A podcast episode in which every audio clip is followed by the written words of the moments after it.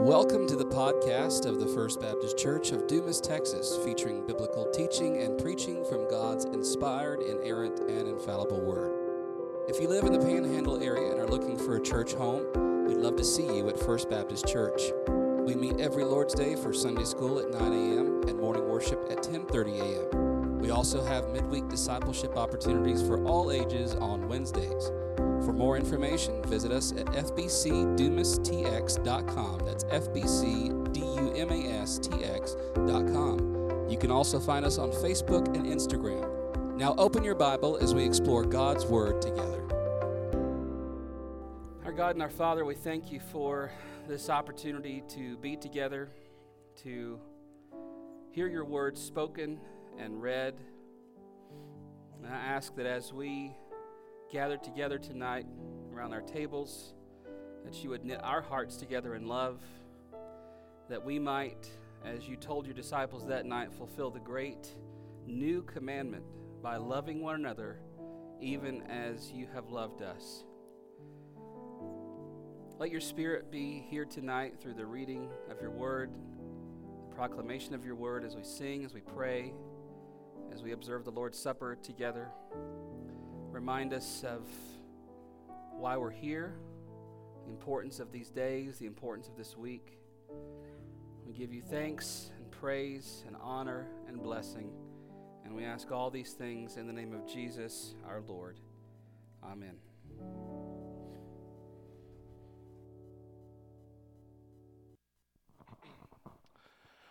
The Lord said to Moses and Aaron in the land of Egypt, This month shall be for you the beginning of months. It shall be the first month of the year for you. Tell all the congregation of Israel that on the tenth day of this month every man shall take a lamb according to their father's house, a lamb for a household. And if the household is too small for a lamb, then he and his nearest neighbor shall take according to the number of persons, according to each, according to what each can eat you shall make your count for the lamb. Your lamb shall be without blemish, a male, a year old. You may take it from the sheep or from the goats, and you shall keep it until the fourteenth day of this month, when the whole assembly of the congregation of Israel shall kill their lambs at twilight. Then they shall take some of the blood and put it on the two doorposts and the lintel of the houses in which they eat it. They shall eat the flesh that night, roasted on the fire. With unleavened bread and bitter herbs, they shall eat it. Do not eat any of it raw or boiled in water, but roasted, its head with its legs and its inner parts. And you shall let none of it remain until the morning. Anything that remains until the morning you shall burn. In this manner you shall eat it with your belt fastened, your sandals on your feet, and your staff in your hand. And you shall eat it in haste. It is the Lord's Passover. For I will pass through the land of Egypt that night, and I will strike all the firstborn in the land of Egypt, both man and beast. And on the gods of Egypt I will execute judgments. I am the Lord. The blood shall be a sign for you on the houses on the houses where you are. And when I see the blood, I will pass over you, and no plague will befall you to destroy you when I strike the land of Egypt.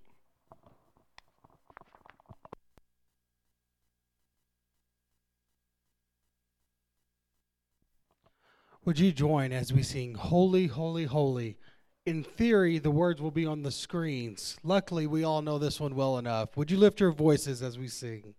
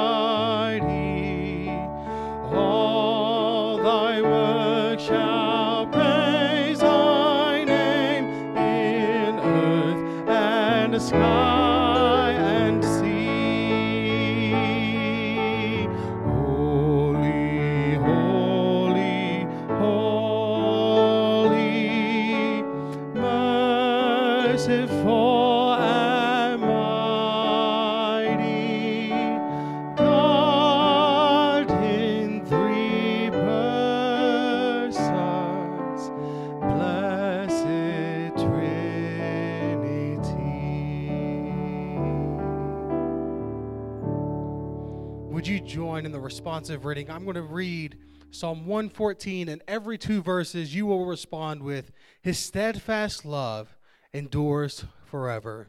And I will point to you as well, just in case.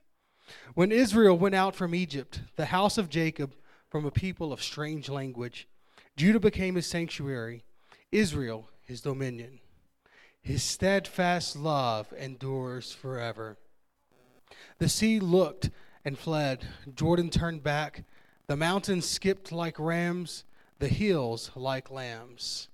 His steadfast love endures forever. What ails you, O sea, that you flee? O Jordan, that you turn back? O mountains, that you skip like rams? O hills like lambs? His steadfast love endures forever. Tremble, O earth, at the presence of the Lord, at the presence of the God of Jacob, who turns the rock into a pool of water, the flint into a spring of water. His steadfast love endures forever.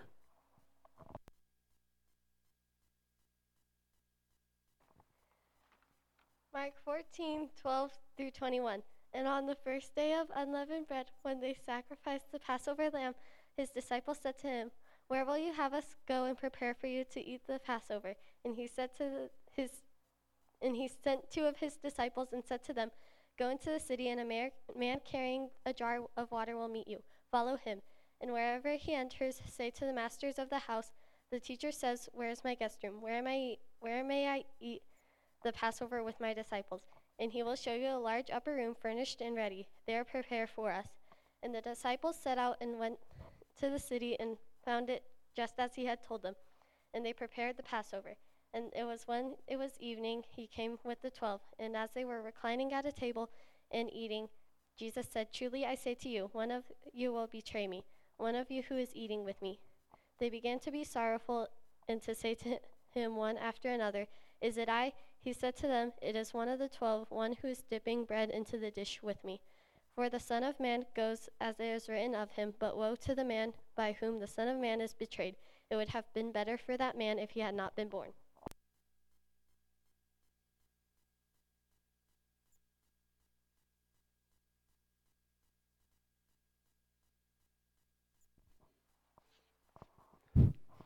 Little children, yet a little while I am with you. You will seek me, and just as I said to the Jews, so now I also say to you, where I am going, you cannot come.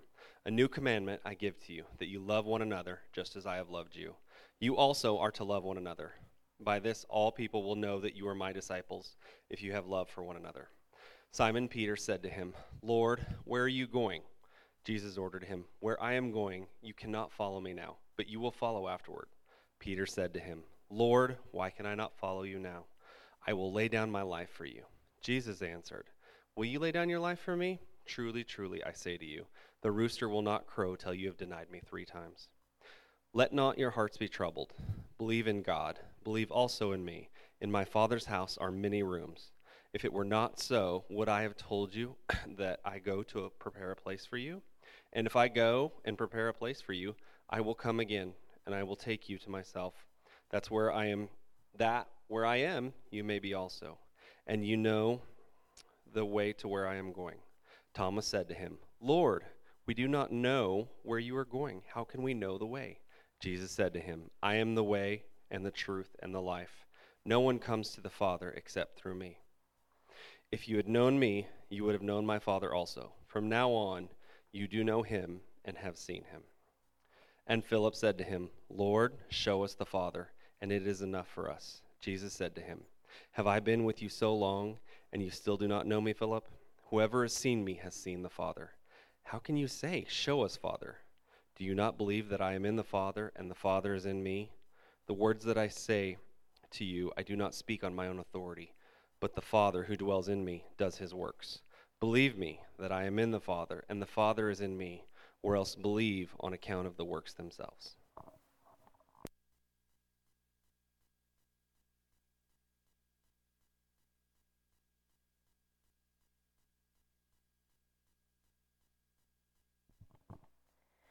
If you love me, you will keep my commandments.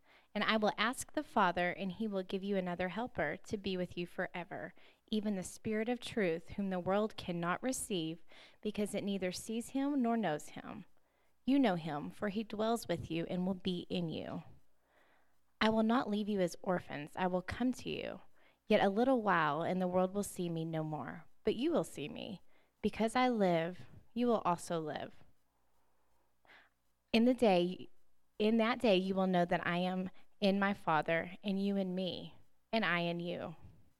These things I have spoken to you while I am still with you. But the Helper, the Holy Spirit, whom the Father will send in my name, he will teach you all things and bring to your remembrance all that I have said to you.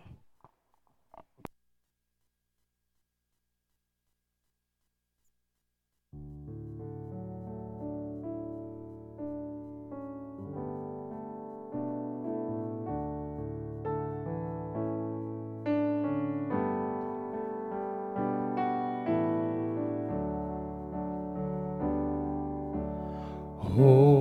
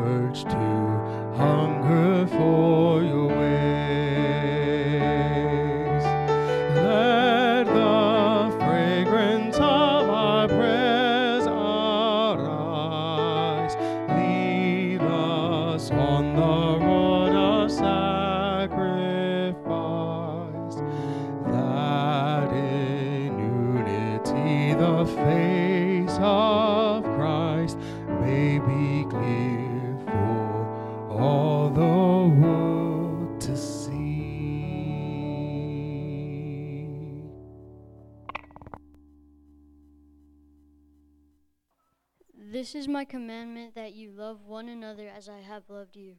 Greater love has no more than this, that someone lay down his life for his friends. You are my friends if you do what I command you. No longer do I call you servants, for the servant does not know what his master is doing, but I have called you friends. For all that I heard from my Father I have made known to you. You did not choose me, but I chose you and appointed you that you should go and bear fruit, and that your fruit should abide, so that whatever you ask the Father in my name, he may give to you. These things I command you so that you will love one another. If the world hates you, know that it has hated me before it hated you.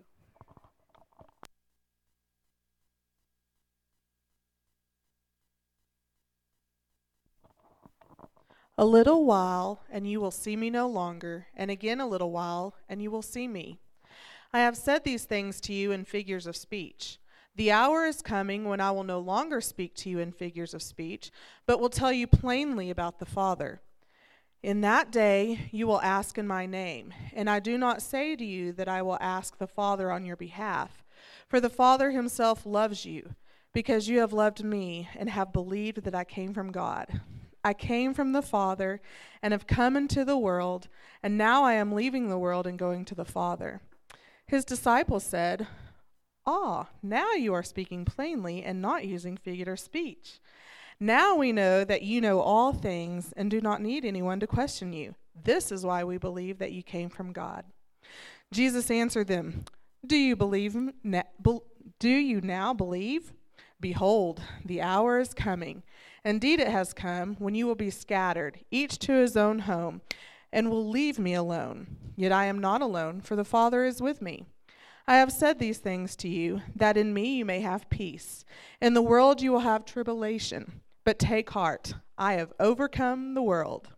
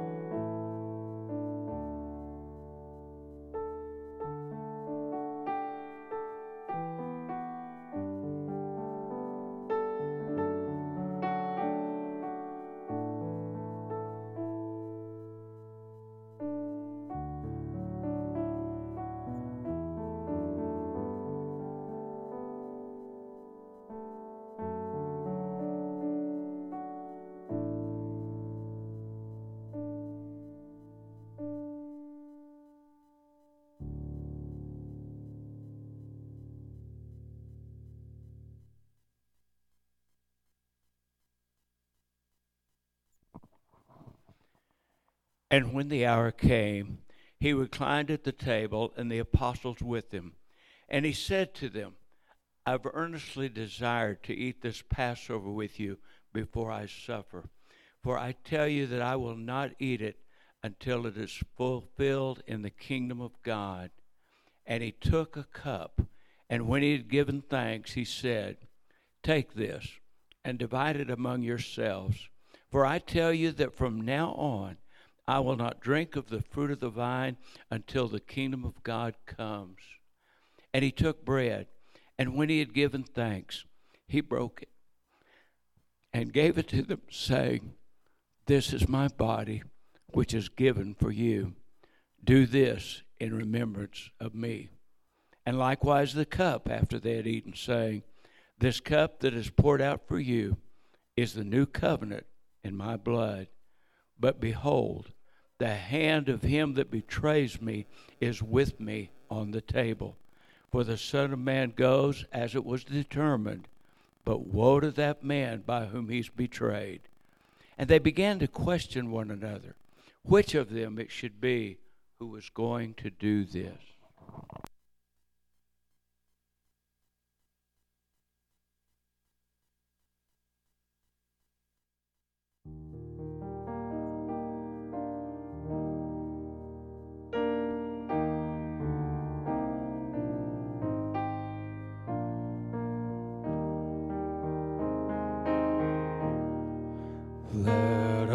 Break bread together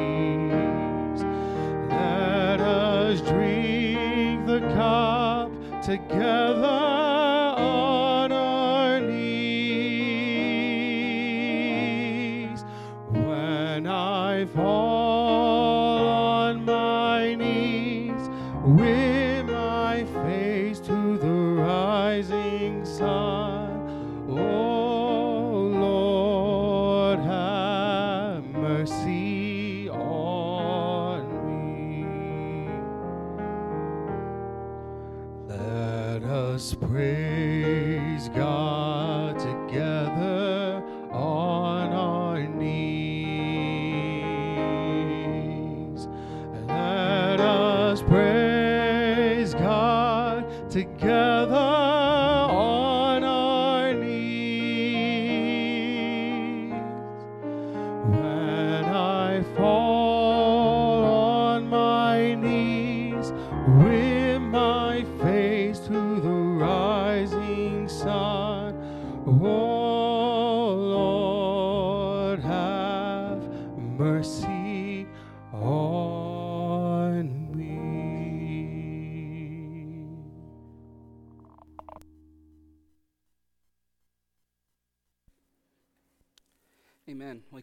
to the table of the Lord. And um, regardless of what the song says, I'm not going to make you take the bread or drink the cup on your knees, as I want everybody to be able to get up and leave tonight. it's just a wonderful song about bowing before the Lord in reverence and humility. And uh, we're going to do that in just a moment. I'm going to give you a moment um, in a few to bow your head and close your eyes and, and, and be with the Lord and confess, and uh, so that we can approach in a worthy manner. But it's, it's so important that on this night we, we put ourselves in the scene. And the scene, as we've been reading all night, is a celebration of Passover. And Jesus was a Jewish man. His disciples were Jewish men. And they had come to Jerusalem, like a bunch of other Jewish men and women and families that week, to celebrate Passover. Uh, I'm not sure, as I said Sunday, what the disciples knew or didn't know, but Jesus knew what was going on.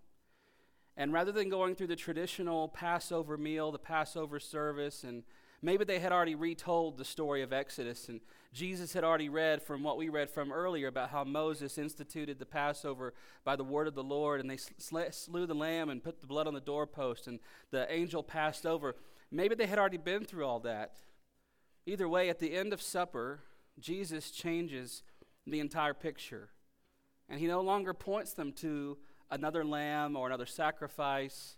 He doesn't point them back to Moses and back to Passover, but he points to himself.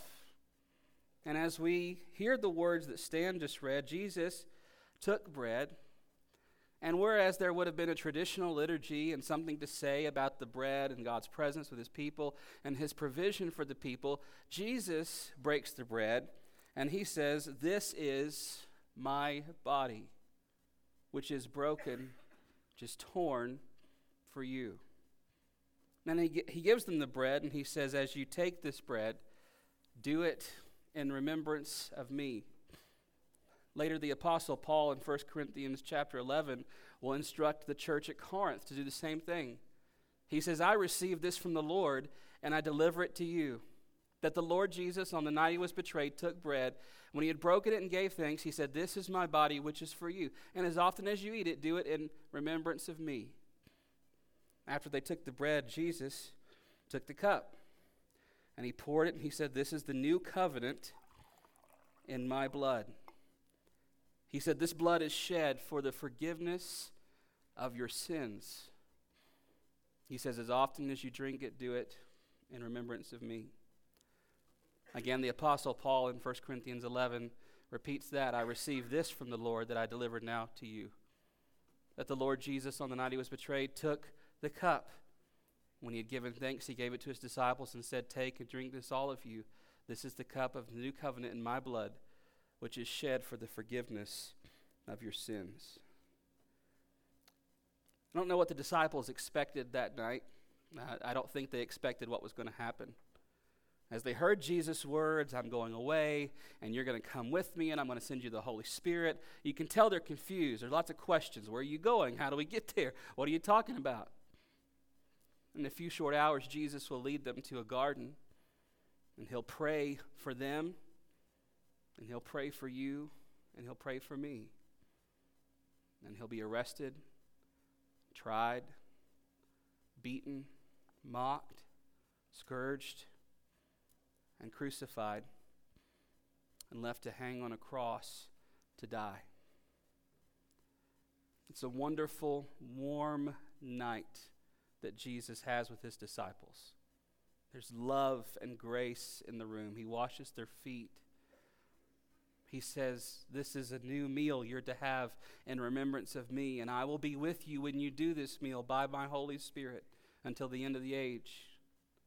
But it's also a dark night because this is the night when Jesus will be delivered into the hands of sinners by the Father's plan for you and for me. You have the elements of the Lord's Supper there on your table. Before we take those together, I want you to bow where you are in prayer, in reverence. And uh, Paul tells us to examine ourselves before we come to the table of the Lord, to be sure we come in a worthy manner uh, not sinless, not perfect, or else we would never come to the table of the Lord, but understanding our sin, confessing our sin, and seeking God's forgiveness, and receiving the confirmation of that forgiveness as we take the elements together. So you bow and you pray. I'll give you a few moments in silence to confess those things to the Lord as we come to the table of the Lord together.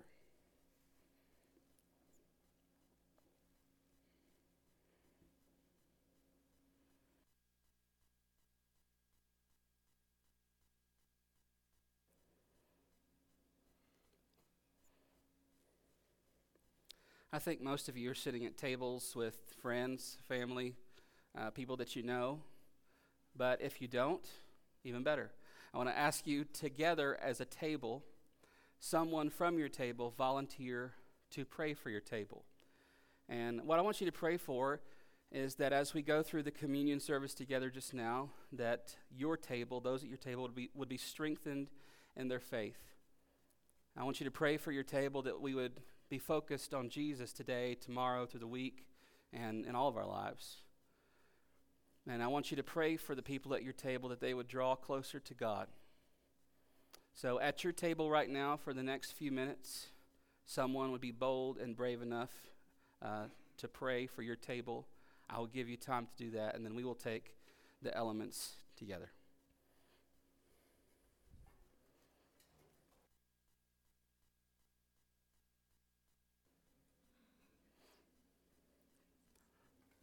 Amen. Take those elements. Uh, someone can, can start the tray, or you can all just grab from the tray. It doesn't matter how you do it. Just grab a piece of bread and one of the cups of juice. I didn't get myself the small cup, so I get to use the granddaddy cup tonight. I always want to on Sundays, but I'm going to do it tonight. If you are a baptized believer in the Lord Jesus Christ, uh, this supper is for you. And the Lord Jesus says in this supper, He says to you, if you are in Him, your sins are forgiven. You are clean, you are washed by His blood and His broken body. I think that in the Lord's Supper, there's something a little more, in my opinion. It's Brother Matt, not Pastor Matt in my opinion, there's something a little more than, than just a symbol. It is a symbol, it is a memorial, but I think there's something a little more. I, I think something really does happen by the Holy Spirit in our hearts and in our souls when we receive in faith. Paul says that the bread that we break is a fellowship with the body of Christ. He says the cup that we bless is a fellowship with the blood of Christ. It's not superstitious or magical or some some thing crazy thing that happens to the elements. It's just bread and it's just juice. But God by his Holy Spirit through these simple elements of bread and wine or juice takes us before his throne. He takes us there in the presence of Christ where Christ himself is the host. And he says, "Take and eat and take and drink." Take that piece of bread in your hand and as we receive together tonight, let's take in remembrance of Jesus the bread of heaven. Remember that he was torn for us. Take and eat.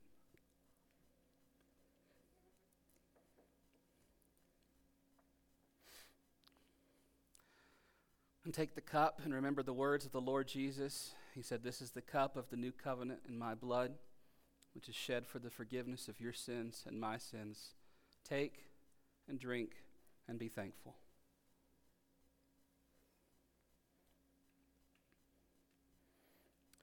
Our Father, we thank you for the gift of the Lord's Supper. Through these simple, earthly, tangible means, you convey to us the reality of your grace and your mercy in Christ. And we ask that for those who have taken in faith tonight, you would seal confirm us in our faith.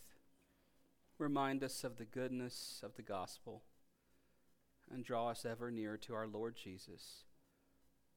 We ask these things in his name. Amen.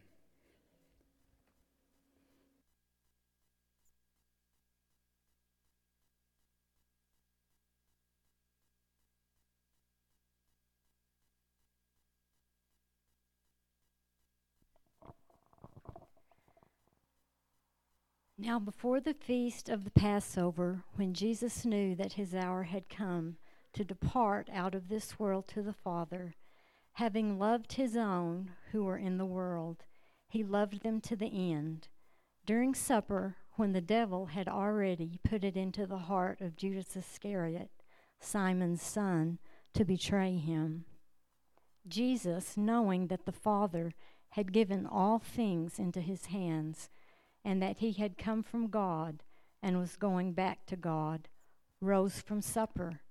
He laid aside his outer garments, and taking a towel, tied it around his waist. Then he poured water into a basin and began to wash the disciples' feet and to wipe them with the towel that was wrapped around him. He came to Simon Peter, who said to him, Lord, do you wash my feet? And Jesus answered him, What I am doing you do not understand now, but afterward you will understand. Peter said to him, You shall never wash my feet. But Jesus answered him, If I do not wash you, you have no share with me.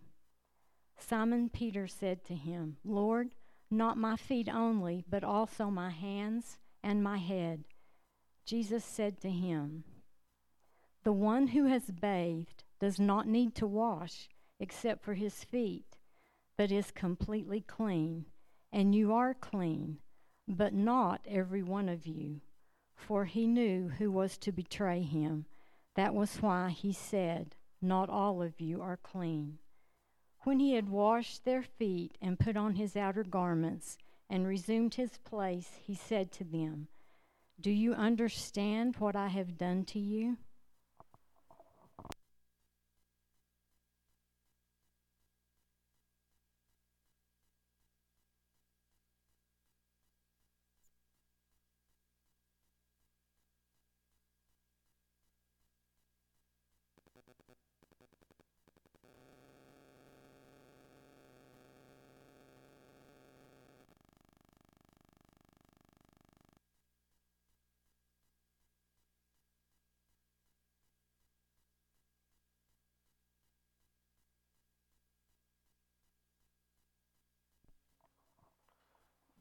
Then Jesus went with them to a place called Gethsemane, and he said to his disciples, Sit here while I go over there and pray. And and taking with him Peter and the two sons of Zebedee, he began to sorrowful and troubled. Then he said to them, My soul is very sorrowful, even to death. Remain here and watch with me. And going a little farther, he fell on his face and prayed, saying, My Father, if it be possible, let this cup pass from me. Nevertheless, not as I will, but as you will. And he came to the disciples and found them sleeping. And he said to Peter, So could you not watch with me one hour? Watch and pray that you may not enter into temptation. The spirit indeed is willing, but flesh is weak. Again, for the second time, he went away and prayed, My Father, if this cannot pass unless I drink it, you, your will will be done. Again, he came and found them sleeping, for their eyes were, were heavy. So, leaving them again, he went away and prayed for the third time, saying the same words again. Then he came to the disciples and said to them, Sleep and take your rest later on. See, the hour is at hand, and the Son of Man is betrayed into the hands of sinners. Rise, let us be going. See, my betrayer is at hand.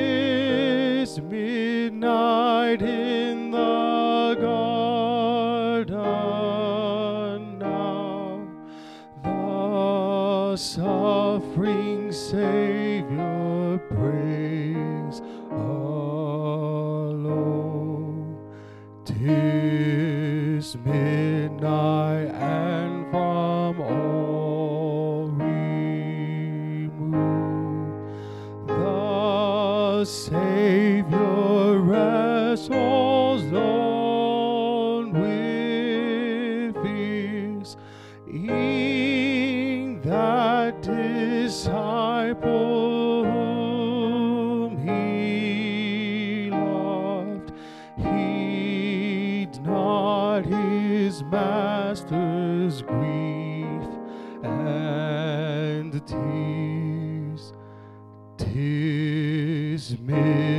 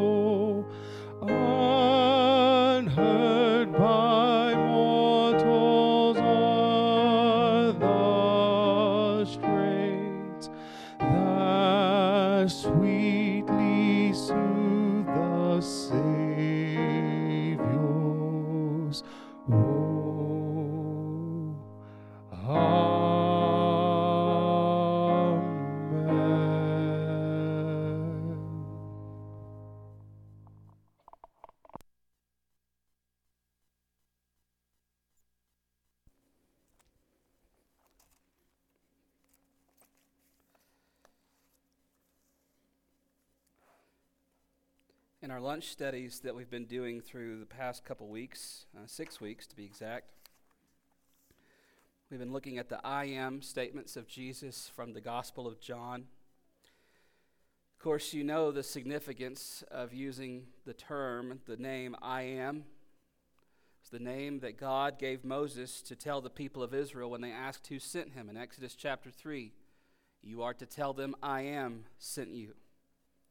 Jesus uses a very particular way of saying that in Greek when he says, I am the bread of life, I am the light of the world, I am the door of the sheep, I am the good shepherd, I am the resurrection and the life, I am the way, the truth, and the life. And tonight we come to the seventh I am statement, the completion, if you will, of these I am statements. And in John 15, 1, right here in the middle of the upper room discourse that we've been in uh, for the majority of our readings tonight, Jesus says, I am the true vine. That was spoken on this very night there in the upper room as Jesus celebrated the Passover with his disciples. It was the center of his discourse with them.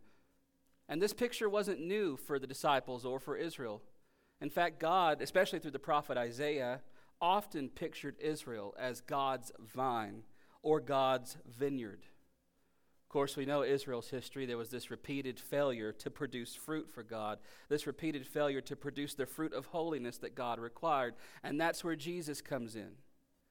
And that's why he says, I am not just the vine, but I am the true vine. I am the better Israel. I am the better Adam. And every single hero we know from the Old Covenant and even the New Covenant, Jesus says, I am the better one of those. Because only I am, only God Himself could do that. There are several pictures we see here in John's Gospel in the 15th chapter when Jesus talks about this picture of the vine and the branches and bearing fruit. And the main picture Jesus wants to remind us of in verse 2 is every branch in me that does not bear fruit, he takes away. And every branch that does not bear fruit, he prunes, he snips off, that it may bear more fruit. The question for us here tonight as we hear that Jesus is the true vine, as Paul told us to examine ourselves, is to ask if we are producing fruit or if we were fruitless. Many claim to know Jesus. Many will attach themselves to Jesus in a superficial way, claiming to be in him, claiming to know him. And the question we have to ask ourselves, first of all, the question we have to ask ourselves is if I claim to be in Christ, where's the fruit? Always think of the old Wendy's commercial. You know, Where's the beef? Where's the fruit? Where's the evidence if I claim to belong to Jesus? There is a warning here tonight in the upper room. There's a warning here tonight for us, for those who are attached in some way, but there's no fruit. What is there to do but to cut those branches off? What is there for Jesus to do to people who claim to know him but produce no fruit for him, who are not true believers, who are false converts, who are not producing fruit? Jesus says they will be cut off and thrown into the fire in judgment. Why? So that the true branches may bear more fruit. Same apostle John tells us in 1 John 2:19 that many will leave the church, many will leave the faith, and he says, you know, when they leave, as they go, it is evidence that they did not belong to us in the first place. This is a wonderful season to hear afresh the story of our salvation, the events of the gospel, the cross, the empty tomb. That's, that's the gospel. That's what Holy Week is all about. But it's also a wonderful opportunity to examine ourselves, as Paul says, to see if we truly are in the faith. Tonight in the upper room, Jesus would ask his disciples, I think he would a- ask us, is there fruit? Are you straying tonight? Are you wandering tonight? Are you stagnant in your walk with Christ tonight? Or is there a walk at all? Maybe tonight you do not truly know Jesus. You're not truly in the vine. You've been attached superficially because of your family, tradition, upbringing. Anything short of true saving faith and repentance in Christ does not attach you to the vine. Like those seeds that Jesus talks about that fall on the hard ground, that fall amid the rocks, that fall amid the thorns, like these dead branches we see here tonight. Jesus warning to you hear the word of the Lord, come to him, the true vine, and bear fruit in him. And that is the key here, isn't it? In verses 3 through 11, if you had your Bibles open, I know you don't, but if you did, and you were looking in verses 3 through 11, you would see this phrase 10 times Abide in me. Abide in me, and I in you. Some form of that phrase is used 10 times in the next eight verses. And the point is obvious. Jesus says you need to bear fruit, but you cannot bear fruit in and of yourselves. You must be, as verse 4 says, abiding in him because a branch cannot bear fruit by itself. Unless you are abiding in the vine, you cannot bear fruit. Abiding in, remaining in, dwelling in. And Jesus says, as we abide and as we remain in him and he in us, we bear fruit. But outside of him, on our own, by our own good works, our own self righteousness, or straying from Christ, we can produce nothing. And verse 6 is a reminder of this warning. If anyone does not abide in me, and they don't bear fruit, he is thrown away like a branch and withers, and the branches are gathered and thrown into the fire and burned. Verse 7, though, shows us the secret to abiding in Christ. If we want to bear fruit and we want to abide in Christ, Jesus says in verse 7 If you abide in me, listen, and my words abide in you. The key to bearing fruit for Christ and the key to abiding in him is abiding in his word and his word abiding in us. It's what brought you to salvation in the first place. Isn't that what Jesus said in verse 3? Already you are clean. Why? Because of the word that I have spoken to you. You were saved by hearing the word of the gospel, by believing in it. That's how you were brought to salvation. And now that you're in the Lord Jesus through the hearing of the gospel, through his word, he says, stay there. Don't ever outgrow your need and your thirst and your hunger for the word and for the gospel. And Jesus says, as you abide and remain in him and he in us, and as you abide in his word and his word in us, you will grow and bear much fruit for the glory of God. Continue to abide in the Word of God. And I want to ask you tonight if this might need to be a season for you to commit yourself afresh to abiding in the Word and allowing the word to abide in you. I want to ask you tonight in this room, and maybe those who will listen later, what changes do you need to make by the Spirit's help? What changes do you need to make to abide in the Word and to allow the Word to abide in you? Maybe church needs to be made a priority again in your home. Maybe Sunday school needs to be a priority. Small groups, our Wednesday night Bible studies, personal reading, personal study. What needs to be cultivated in your life so that as a branch you can be connected to the vine and the word, and the word can abide in you? Lastly, Jesus speaks of obedience. In verse 9, he says, As the Father has loved me, so I have loved you. Abide in my love. How do we do that? If you keep my commandments, you will abide in my love. Jesus points us to obedience. If you would abide in Jesus' love, obey his commandments. Not so as to earn or to maintain his love through obedience. The love that he has for us is constant and unchanging. It doesn't diminish, it doesn't grow. It is always eternal, steadfast, faithful love. But it is our experience of that love that changes and can vary in our abiding in the love of Christ. Things that can hamper the experience of God's love for us can be sin, disobedience, wandering from Him, being tempted and distracted by the things of the world. And the invitation for all of us tonight, as we hear the words of Jesus, as we see the example of His love and the washing of the feet and the institution of the Lord's Supper, your invitation is to run to Him tonight, to abide in Him, to find refuge in Him, and to experience His love maybe more fully now than you ever have before. And verse 11 shows us the outcome of abiding in Christ. These things I have spoken to you, all the things that we've heard tonight. As Jesus prepared to leave his disciples. These things I have spoken to you that my joy may be in you, and that your joy may be full. This has been a hard season for so many in our church body. Sickness, surgeries, losses. Think of being in this place last year, same place, same general time period, and how many we have lost since then. Think of other burdens and other pains that you are experiencing tonight.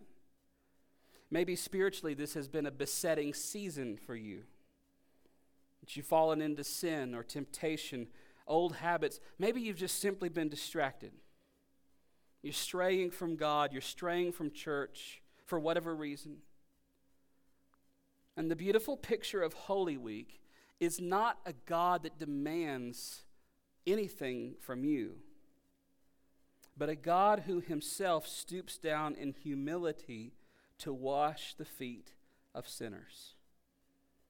We do not find in this upper room a chiding, bitter Savior who rejects the fallen, who rejects the downtrodden, the hurting, and the grieving, but we find a Savior who says, Come to me, all who labor and are heavy burdened, and I will give you rest. We find a Savior who, here in the center of this upper room sermon, says, Abide in me. We find a Savior whose arms and hands are extended to you, to me tonight, to do, to do just that. Unbelievers and believers alike, the invitation is really the same abide in Christ. What will you say to this Savior tonight? Will you turn away? Will you keep ignoring him? Or will you come to him? This is a somber, holy night in light of the coming day, in light of the events of the coming day and what he did for you and for me. And I love the old country gospel song that simply asks, knowing what he did for you, how can you refuse him now? The invitation on this Maundy Thursday, the invitation on this night that just reflects on the new mandate the new commandment to love each other as Christ has loved us. The invitation is to fall in love anew with Christ and to pledge yourselves again in love to one another. Come to Christ tonight. Abide in Him tonight. Live in Him tonight so that your joy may be full. Thanks for listening. For more information about what it means to follow Jesus as Lord, you can email us at fbcdumas at hotmail.com. It's fbcdumas at hotmail.com. You can also reach us by phone at 806 935 5604. We'll see you next time.